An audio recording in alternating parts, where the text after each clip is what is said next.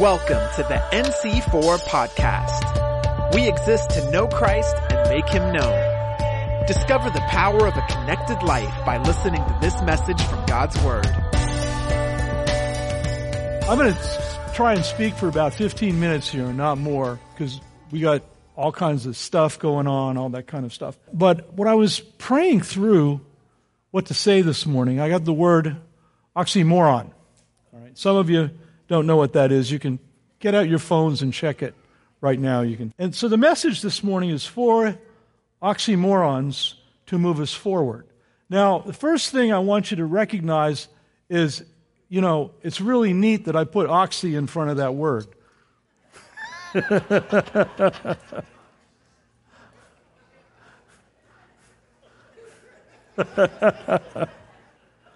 People say to me, you know, oh, do you feel bad about this? No. I really, I'm serious. It's, it's a bittersweet kind of thing. It's kind of like I have three daughters. One of them was sitting there a few moments ago. The three daughters, and, you know, all of them got married within a two week period. And I know, oh, uh, no, two, two year period, excuse me. It felt like, wait, it felt like two weeks. People said, Do you ever cry? I said, Only when I wrote the checks, you know.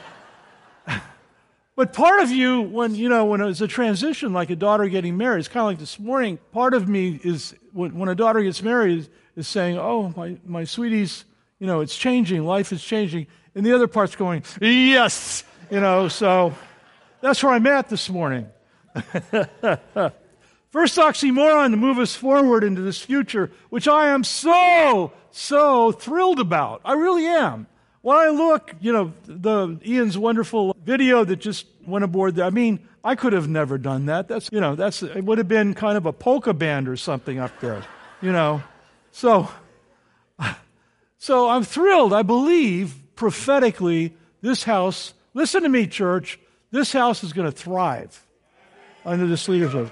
Amen. Come on.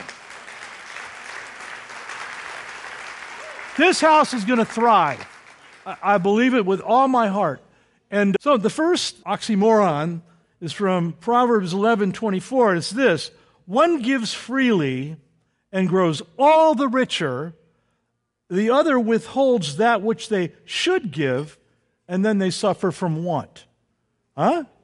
And so we have an opportunity to give this morning. We take this message uh, or this proverb and we apply it to money. It's about so much more than money in life. Yeah?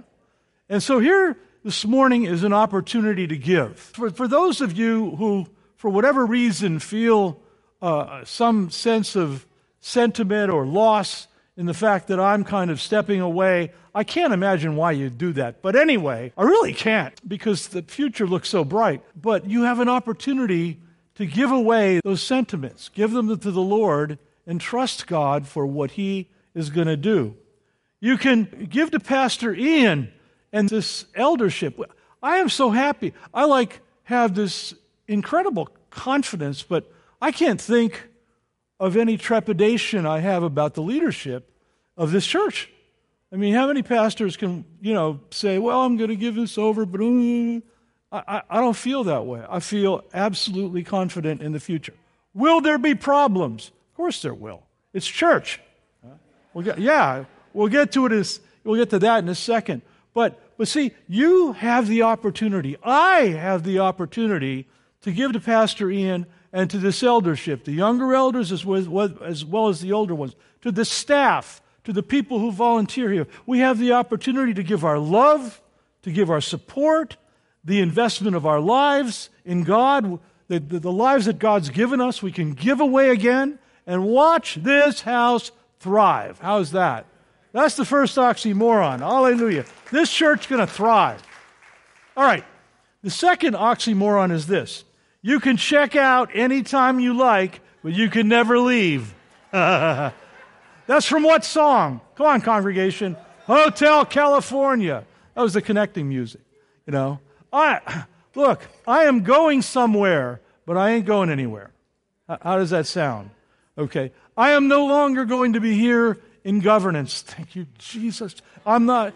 I am not going to be doing counseling. Praise the Lord. Uh, I'm just teasing. I've had great times doing all those things. Anyway, sorry, Lord. Anyway, but I'm still going to be around because you know what? This is my family, right? It's, this is not, the, the issue here isn't, the issue here isn't where I belong. It's never been where I belong. People say to me, Are you going to, because I got a lot of kids in the Nashville area. People say, You're going to move to Nashville. I couldn't afford a pup tent in Nashville. You know, all of California has moved to Nashville, you know. Uh, but that's not the reason I'm not going to go. It's because my family is here. My friends are here. My loves are here. Are you there? I need that as I go into this latter part of my life. And I am thrilled to watch the church thrive as Trish and I thrive in what God has next for us. How's that? All right? It's interesting. About once a month, we get a call from a hospital or a funeral home or somebody, and they'll say, and I, when you pick up the call, Bob knows this better than I these days. And somebody will say uh, on the other end, it's either the, the hospital chaplaincy or a funeral home, somebody will say, Pastor, we need to inform you that one of your, one of your congregants is ill, one of your congregants has passed away. And then, oh, what's the name? And, and they say the name, and I have no idea because they haven't been here in like six years. but the thing is, you see, they checked out, but they never left. Are you there? That's a valuable thing. You can thank the Eagles for that. You know, so I will be around. The other thing is, we have this incredible, incredible resource. Pastor Dan and Rhonda Backens are sitting to my right, and they head up.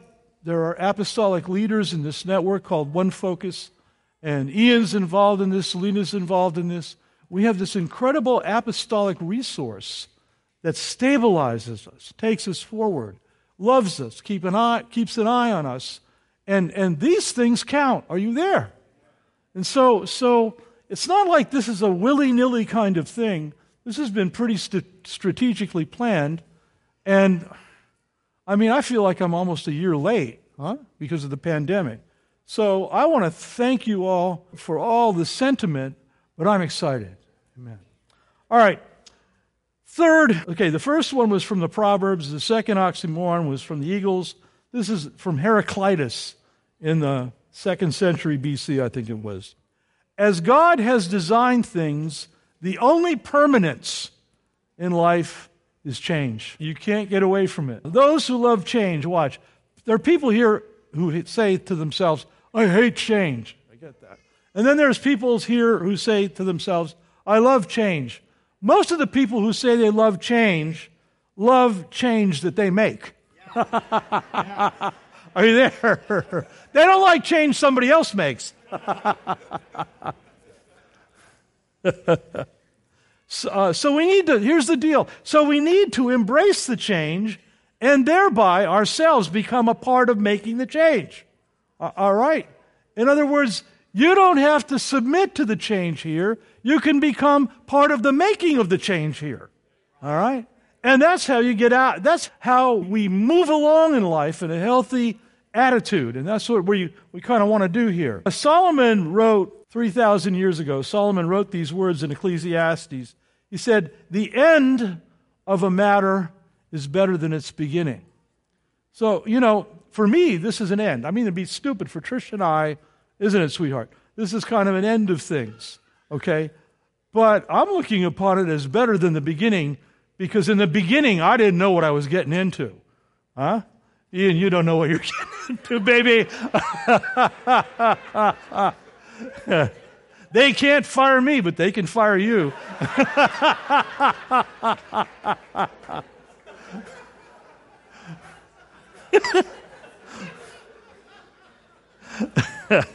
yeah, oh gosh. The end of a matter is better than the beginning. Solomon says, right? Ecclesiastes 7.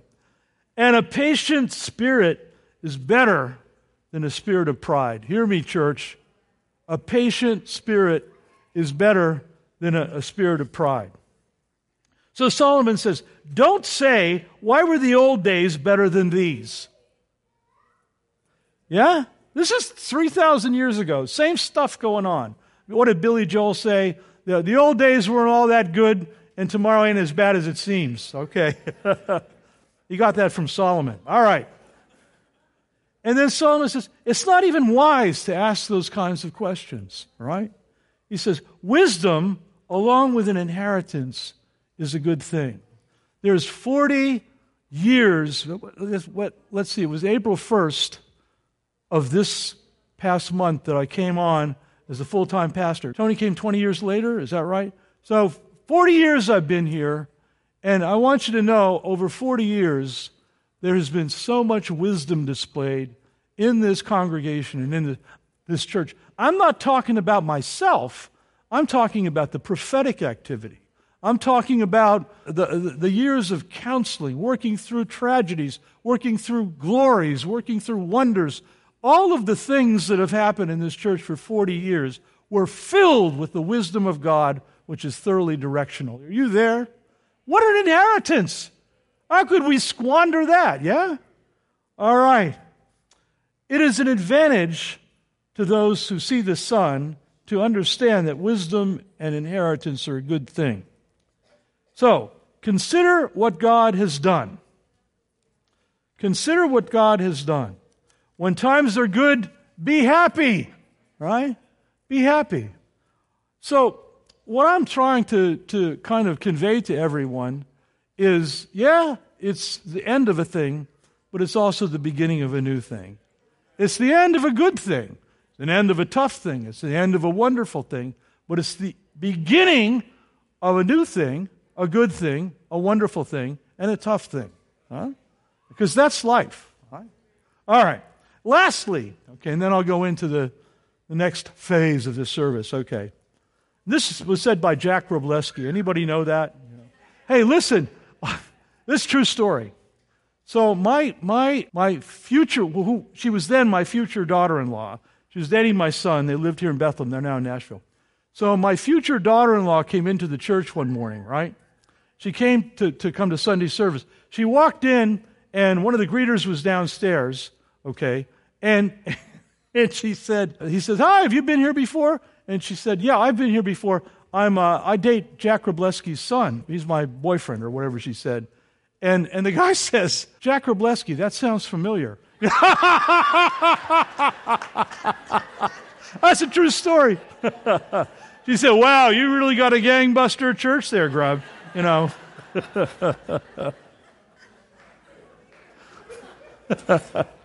so, so, so my last oxymoron is my own. The body of Christ is harmony in discord. All right? See, the discord is important and the harmony is important. There has to be a unity, but it's certainly not a unity that's a uniformity. It's certainly not a unity where we all, dis- uh, where we all agree, but it is a unity where we all love. Huh? And hopefully, in loving one another, we even get to like one another as well. Yeah? And so, so going forward, I mean, this new leadership is not going to be doing everything that I love and agree with. It ain't my job to do to rein that in anymore. Are you there? It's my job to enjoy the ride, huh? to support the leadership, to support, which is to support what God is doing. And when we do that together, when we all have that attitude among us, this church is going to thrive some more. How cool is that? Amen. All right, so here we go. I, I even came in less than 15 minutes.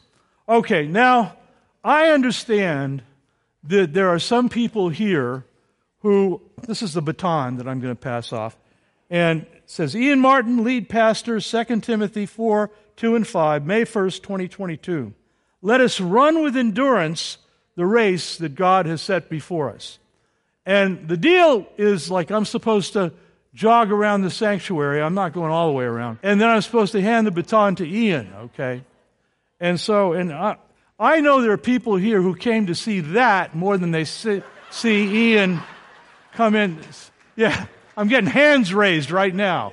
Okay. So I'm going to do that now, okay? And I'm going to go up that aisle and around here and down this aisle. You guys don't count. All right? And so I'm going to come downstairs. I got a little couple few props that I want to use to do this. I got my, it's in my hand. The baton's in my hand. Now, most of you know, oh, I forgot one thing. Most of you know that uh, when, a, a, when a moment is a sacred, this is a sacred moment, okay? but my sentiments don't go in those directions ever. So, so you're going to have to bear with me. Before I do this, I do. I, the only hesitation I have about Pastor Ian is his love of rap music. All right? so, what I have here is a link. It's a link, and I would buy this for him. It's Weird Al Yankovic's rap album called Giant Robots Kill. so I want you to really reflect on this over the course of the next 40 years. All right. Okay, gang, here I go. When I get down there, you can cue the music. Okay. But I need to do some stuff. So, you, well, you can cue it, Nat, right now. I can see the steps, right? I made it down the steps. Run, Forrest, run. you did notice that second lap was a little quicker.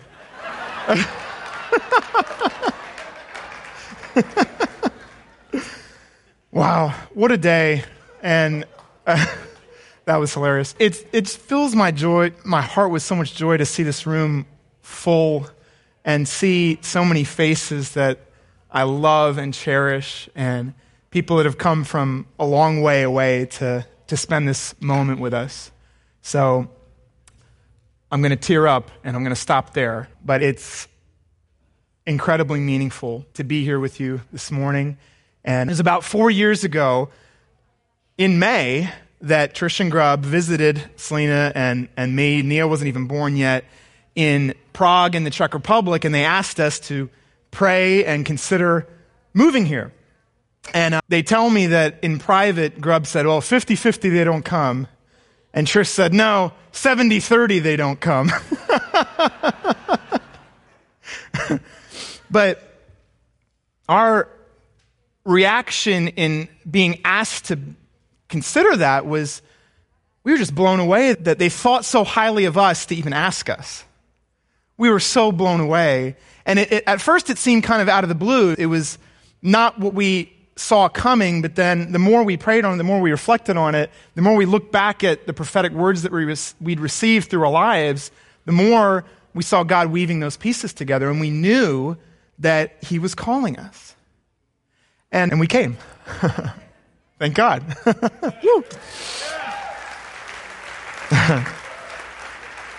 but you know, the biggest thing I had to wrestle with in that moment was the calling of becoming a pastor. And I really had to wrestle with it, and it was, which is funny because we were already youth pastors, but there was something, there was like a, a weightiness to it, there was a permanence to it that uh, really scared me, to be honest. And huh, the fear that I had in that moment was becoming a pastor meant dying to all the things that make me me. That's what I was feeling, right? And so here it was like, well, Ian, you know, your creative days are behind you. You're going to have to die to all that, right? That's what I was feeling. And so as I was preparing for my martyrdom, a friend of mine, thankfully God puts peop, you know, puts friends in your lives that can actually speak sense into your head. And a friend of me, a friend of mine heard me say that and he's like, what are you talking about? Like, if God made you a certain way and gave you gifts and interests and talents and your whole background, you think he's just going to throw that out the window? No, he's going to use all of that. And I, I really needed to hear that. And there's a history to why I had that false picture of what it meant to accept the calling of becoming a pastor. And I remember a lot of you have heard me say when I was a teenager, uh, you guys probably remember this. I remember exactly where we were. We were in a Hilton Doubletree having afternoon tea in London, all right?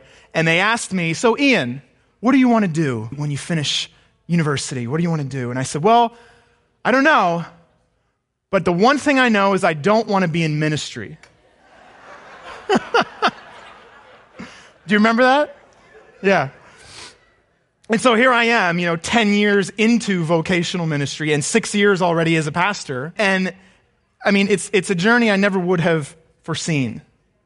But God's woven all these different threads together. And huh, what I realized as I was reflecting on this, so I said, I know one thing, I don't want to be in ministry, but I realized if they would have asked me the question, do you want to work with Grubby? I would have jumped at it. I would have jumped at it, right?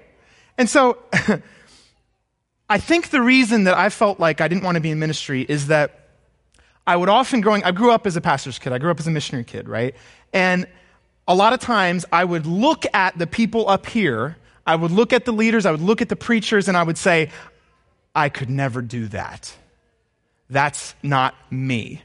Because I'm not, talks about my rap music. I would look at rappers and performers and think, man, that's not me. I'm not that like magnetic personality that's just dominating the stage and all that stuff. That's not me. I'm more of your Bob Dylan versus Bruce Springsteen. You know, I'm more of your thinker and you're more subdued. And I thought, so if that's what I've got to be to be a preacher, to be a pastor, that's not me. I don't want to do that. And it would make me really insecure because I thought, you know, I could never do that. And when I looked at Grubby growing up, though, I saw a kind of leader that actually appealed to me. A kind of leader that I could see my own personality and giftings in.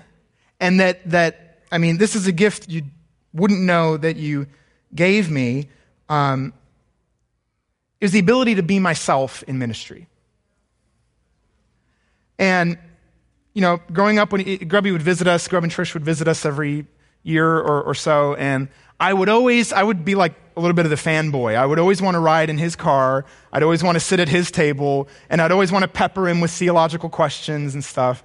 And I was subconsciously modeling myself after you. Not, you know, not uh, cognizant of that, but that was happening. And so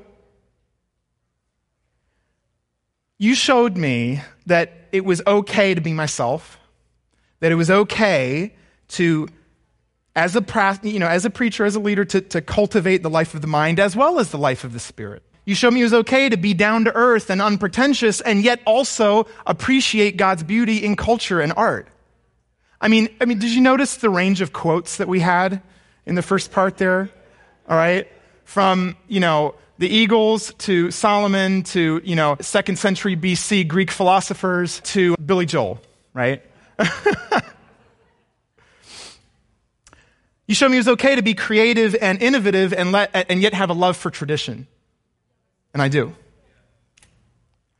You showed me it was okay to speak foreign languages and yet have a love for Potsy's hot dogs.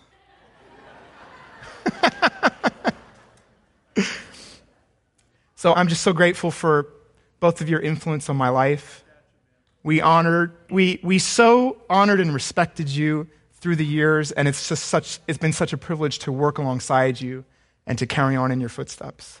I'm really blown away by, you know, the last song we sang was Great is Your Faithfulness, and that's, that's just what I've been feeling this overwhelming sense of God's faithfulness and how He's orchestrated this. Because the other thing that I realized as I was preparing and, and just reflecting on today was when Selena and I were, were praying through that calling to come here, the thing that we realized in that time was, you know, we've swum in, in various different streams of the church. Pentecostal, Anglican, uh, you know, charismatic, and everything in between. And we, we swam in very different streams of the church. And yet, as we thought about all those churches, all the, all the streams, when we were considering the call here, we realized this is the church that we most feel able to be our full selves to most fully express our uh, convictions and our personalities. Like, in other words, we feel like we fit in. and we always felt that even as um, visitors when we were coming here. And, you know, someone's thinking, well, Ian, you don't fit in. and I'm not saying, you know, there hasn't been any growing pains or anything like that. You know, I've had to learn the intricacies of Pennsylvania Dutch culture and, you know, and all those things. But I, what I'm talking about is we love the DNA that God has placed in this church. We love it. And it feels like us. And we cherish that. And I, if, if you were here a few Sundays ago when I preached, I mentioned this, but for those of you who weren't, there, there's a NC4 archive project going on right now, and people are being interviewed about the history of the church. And as part of that project, Trish and Grubb did an extended interview that I got to listen to. And uh, it, it, was sent to me late at night. And as soon as I got it, I opened it up and listened to it. And I, I couldn't stop listening to it. And they were going through year by year of the history of the church from its foundation, and they were recounting all the, the moves of God, all the, the, the miracles, all the people whose lives have been transformed, all of the, the kingdom impact, even globally, that is way out of proportion to a church our size. And I'm sitting there listening. It's, you know, it's 11 o'clock, it's midnight, it's 1 o'clock, and I, I couldn't stop listening to it. And it was through that that I had this experience, this little glimpse. I felt like I got this little glimpse of just how much God loves NC4. How much he loves this church, how much he's had his hand over this church for 40 years. And it was just totally overwhelming.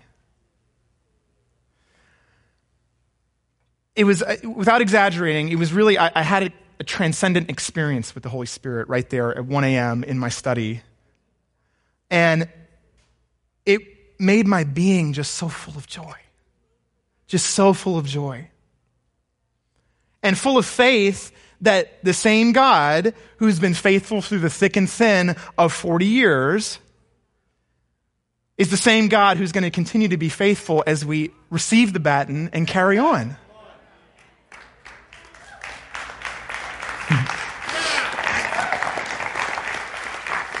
and he's going to continue moving us and shaping us, and we're going to see new moves of God. We're going to see more lives transformed. We're going to see that kingdom reciprocity of influence globally, because that's the other thing. If it wasn't for Trish and Grubb's international ministry, my entire life would not have been possible.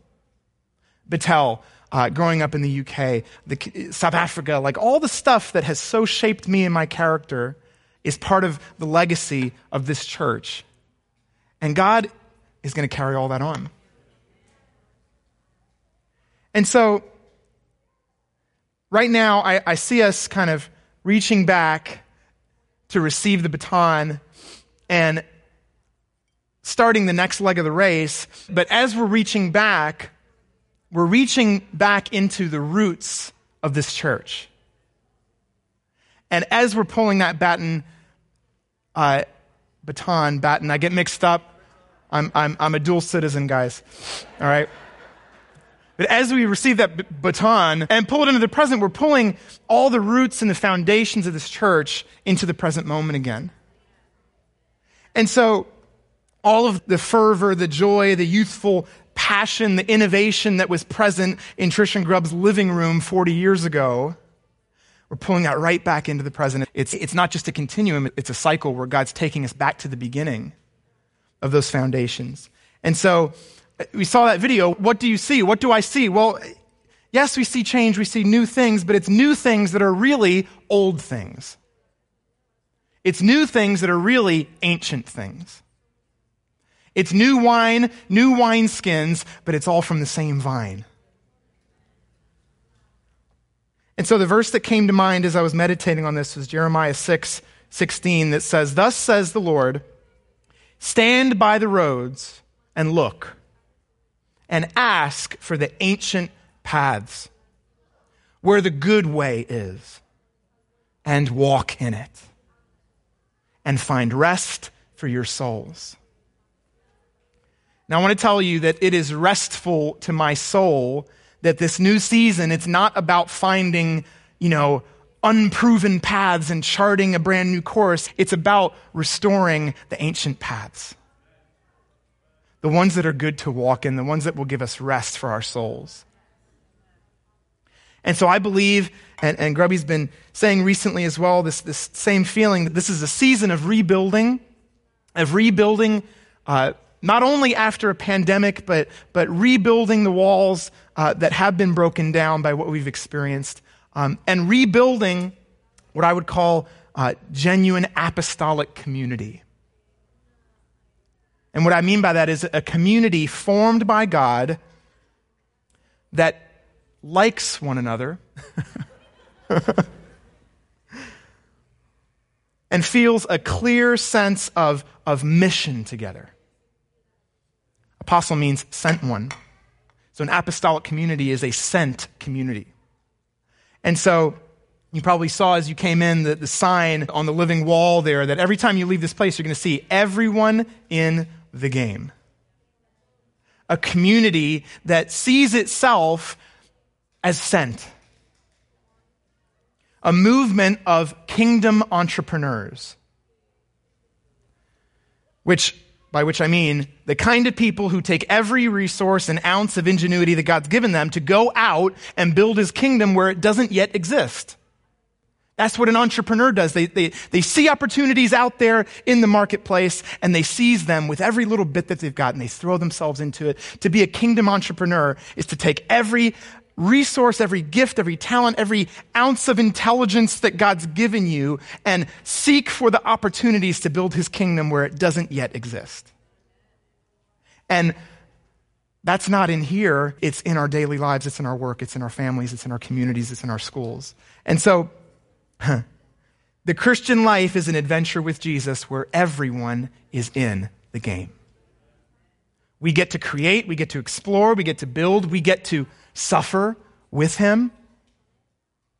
And that's not just true of leaders, of pastors, or, or, people with a title, or people that you're going to see on a stage. It's not the ones with the training or the pedigree. If you're in Christ, that's true of you. You have a role and a mission with Jesus and his people. And so I want you to repeat that phrase after me. Everyone in the game. Amen. So, as I've been, I'm going to close here, but as I've been hearing all the stories and the history of this church, and I think about this sacred moment that we're in right now, it, it makes me experience what C.S. Lewis called joy. I had to slip one reference in there for all you C.S. Lewis fans. But this is what it makes me feel. And, and the way I would summarize it is this bittersweet sense of longing that you feel in the midst of, uh, of the most beautiful, precious moments in life. And it's precious, but it's bittersweet because you can't keep it. You can't bottle it up and hold on to it. And so after I listened to that interview at one in the morning, I said I had this this moment with the Holy Spirit, and it, it poured out in this little poem that towards Grubby, actually, and towards this church. It's not a love poem, Grubby. So here's what it said to the moment Let me hug you. Let me hug you as if I can keep you. As you are now. This now. Yet my eyes are hazed with the familiar. The granular proximity that obscures the luster. A brightness that blinds the more I see it. Let me see it. Let me behold it. And hold it. So, my prayer in this moment is that the Lord would allow me, would allow Selena uh, to walk in what he sees about this church, to walk in the love that he has for this church. Even in the midst of challenges, to love her like he does, to serve her like he does with his life, and to glorify him by how we lead, by how we shepherd. And so I want to thank you for welcoming us, for receiving us. And it's an honor to serve the Lord with you. Amen. Thank you for listening to the NC4 podcast. For more info, visit our website at nc4.org. We believe in the power of a connected life. If you prayed to give your life to Jesus today, we'd love to help you walk it out together. Just text the word Jesus to 610-816 6062.